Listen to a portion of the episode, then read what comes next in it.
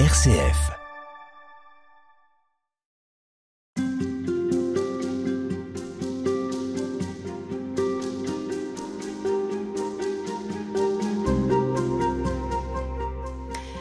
Christine Pedotti, euh, quand on parle d'espérance chrétienne, on peut vite euh, donner le sentiment qu'on est un peu hors sol, qu'on fait de l'angélisme, qu'on est euh, dans une espèce de, de monde un peu idéal. Or, dans votre livre, vous ménagez avec Anne Soupa un chapitre à la question du mal, qui fait partie eh bien de ce monde. On a commencé par ça, ces entretiens avec euh, les différentes crises auxquelles nous faisons face euh, actuellement. On dit souvent que le mal, c'est un mystère. Est-ce que ça vous satisfait, vous, euh, d'en parler comme ça?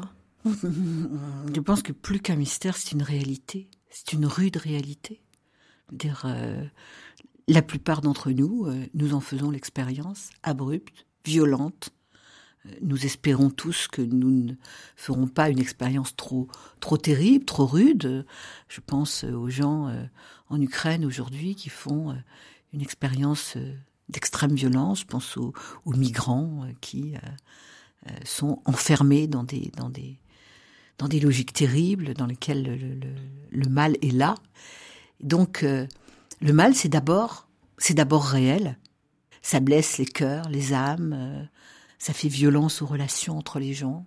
Euh, alors, le mal, euh, ça a à voir avec le désespoir. Et ça met l'espérance à rude épreuve. Et ça met l'espérance à rude épreuve, absolument. Et c'est là où le christianisme a aussi un caractère euh, vraiment unique, particulier, parce que le christianisme met la question du mal en son cœur même. Ce Jésus qui marche sur ces chemins de Galilée, euh, l'histoire se termine très mal. Elle se termine euh, à la croix, elle se termine dans la violence. C'est tragique.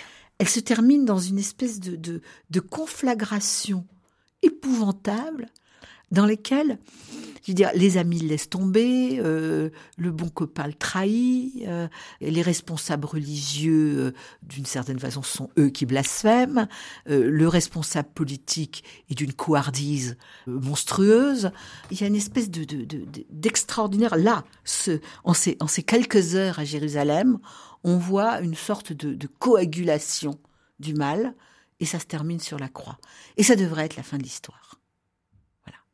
Et donc, en fait, souvent on se dit, mais euh, d'ailleurs moi je me, suis fait cette réflexion, euh, toutes ces croix qui euh, sont parfois encore dans nos maisons, qui sont au-dessus de nos églises, qui sont aux croisées de nos chemins, qu'est-ce qu'on en fait? Et je me dis, mais finalement elles sont là, elles nous rappellent que nous regardons le mal en face. Elles sont la figure du mal que nous regardons en face. Et elles nous donnent, elles doivent nous donner une forme de réalisme mais alors en quoi est-ce que le christianisme est une bonne nouvelle dans ce contexte? Parce que la croix n'est pas la fin de l'histoire. Évidemment. Parce que la croix n'est pas la fin de l'histoire. Parce que finalement, euh, au-delà de la croix, il y a la lumière du matin de Pâques.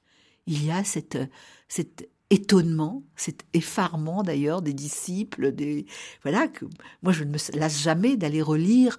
Bon, j'admire toujours la, la, la, qualité littéraire des, des, évangiles qui qui essaient de raconter l'irracontable, la, la, chose qu'on ne peut pas comprendre. Donc il y a à la fois la, la puissance, le récit si tendu de la mort sur la croix, dans lequel ils en font pas trop, ils en font assez les évangélistes pour raconter ça. Et puis cet émerveillement de Pâques qui dit, eh bien non, le mal n'a pas eu le dernier mot. Et pourtant, le mal n'est pas aboli. Et le mal n'est pas aboli. Il n'a pas le dernier mot, mais il n'est pas aboli. Et c'est là où on se situe de nouveau dans l'espérance. C'est-à-dire que nous espérons croire que le mal n'a pas le dernier mot. Hein. C'est l'espérance qui est le moteur de la foi. Ça me semble assez compliqué comme ça, mais c'est pas si simple que ça de croire que, que, la mort et le mal ne sont pas le mot final, que le chaos, le néant, n'aspirera pas toute chose. Eh bien non, On peut aussi s'appuyer, alors bien sûr, sur, sur la foi des chrétiens, des, des communautés chrétiennes, mais aussi sur tous ces hommes et ces femmes, comme on dit, de bonne volonté. Et il y en a beaucoup à travers le monde, des gens qui œuvrent en faveur de la justice, du bien. Mais l'espérance du fait que le mal n'est pas le fin mot de l'histoire, le dernier mot de l'histoire, parcourt bien plus large que les chrétiens. Être chrétien, ça nous donne, je dirais, la chance de le, de le savoir, de, le, de, le, de le nommer. De le nommer, et puis de pouvoir aussi le célébrer. Ce n'est pas rien. Nous le célébrons tous ensemble, ne serait-ce qu'une fois l'an, quand on célèbre à la fois le vendredi saint et Pâques. C'est quelque chose de très important. Tous les chrétiens qui ont vécu ça, je veux dire, ils l'ont vécu de façon euh, incarnée, vraiment. Mais j'ai envie de dire Dieu merci.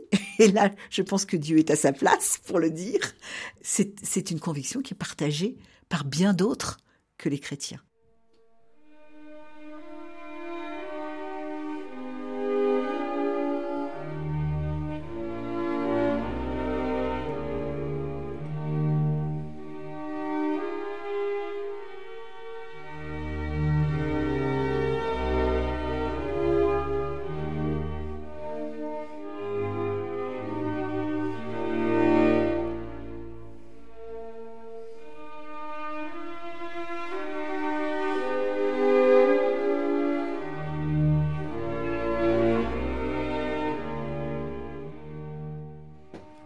Au matin du troisième jour, c'est devant ce tombeau inexplicablement ouvert et vide que la véritable nouveauté percute le cours du temps.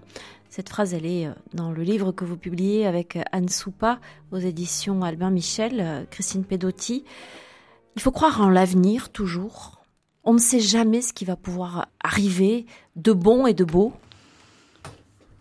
Oui, je, je pourrais presque dire que l'avenir est notre patrie. C'est le lieu qui nous attend. C'est là où justement euh, notre espérance est mise d'une certaine façon à l'épreuve, parce que dans la réalité dans laquelle nous sommes, euh, l'avenir, il est d'abord plein de peur, plein d'inquiétude, plein d'obscurité. Mais cette espérance chrétienne, c'est pas la méthode Coué. Non, c'est pas la méthode Coué. Précisément parce que nous énonçons à cause de ce tombeau vide, à cause de cette lumière qui tombe au matin de Pâques, euh, sur l'obscurité du tombeau et qui euh, révolutionne, qui, qui fracture l'espace-temps. Vraiment, qui fend le temps. Euh, à cause de cela, cette lumière-là, elle ouvre l'avenir. Et cette réalité, elle est vraie au matin de, du premier siècle à Jérusalem, et elle est vraie aujourd'hui, identiquement alors que euh, des, nuages sombres s'amoncellent sur nos têtes. Et euh, elle est vraie dans nos vies? Elle est vraie évidemment dans nos vies, dans nos vies intimes. Euh, et chacun qui a fait l'épreuve, qui a vécu l'épreuve de la du sombre, du, du, du, du, chagrin, du deuil, de, de l'épreuve, a cette, cette espérance dans l'avenir, a peut-être vécu dans l'espérance de cet avenir, une infime lumière parfois, euh, toute petite, et puis parfois euh, une illumination. Euh, et en tous les cas, la vie nous emmène vers l'avenir. Et parce que nous sommes chrétiens, nous pensons que la vie traverse le mal et la mort pour continuer à aller vers l'avenir. ce qui veut dire que dans, dans le monde tel qu'il est, nous pensons que nous sommes capables euh, d'aller vers un avenir et que euh, alors évidemment euh, on n'a pas d'assurance et de certitude, on n'a pas de sécurité. C'est pour ça que nous avons dit que nous étions nomades, c'est pour ça que nous avons dit que quelque chose nous échappait, c'est pour ça que nous avons dit que nous faisions face au mal et que nous savons qu'il existe. Mais il reste que l'avenir nous attend et que l'aimer, c'est déjà le changer. Aimer l'avenir. Oui. Aimer l'avenir, c'est déjà le changer. Et j'ai envie de le dire aussi, euh, si, de, de, des gens qui nous écoutent, euh, je pense aux plus jeunes, sont euh, dans ce qu'on appelle l'éco-anxiété, que ça les mette en route. Et je vois que ça les met en route. la pire des choses, c'est de rester enfermé chez, tout, chez soi en étant terrifié, etc. Non, je veux dire, il faut, il faut faire tout ce qu'on peut faire. il y a une logique de l'action dans, dans, cet amour de l'avenir. Voire du combat. Et du combat, et de l'engagement. historiquement, les chrétiens se sont engagés. Euh, beaucoup de chrétiens se sont engagés euh, euh, pour dire on a vaincu des choses qui semblaient invincibles. la logique de l'esclavage, qui est la logique économique du monde antique, a été vaincue par le christianisme. C'est une chose qu'on a oubliée. je dire, ça semblait une sorte de règle d'airain. Donc en fait, il y a quelque chose dans cette, dans cette énergie vitale du christianisme qui euh, est capable de fendre le rideau euh, sombre, comme le rideau du temple s'est déchiré, euh, le rideau sombre de l'avenir, pour que nous y espérions la lumière, mais avec nos mains. Hein. C'est pas le bon Dieu et ses anges qui vont venir changer le climat. Mm. c'est bien nous qui allons devoir. Nous avons une responsabilité. Oui. Espérer, Manifeste pour euh, la renaissance du christianisme. C'est le livre que vous publiez chez Albin Michel, Christine Pedotti. Et je rappelle donc que ce livre est écrit avec votre amie et complice de longue date, Anne Soupa. Merci beaucoup à vous. Merci à vous. Et merci à Christophe Morag qui était à la technique.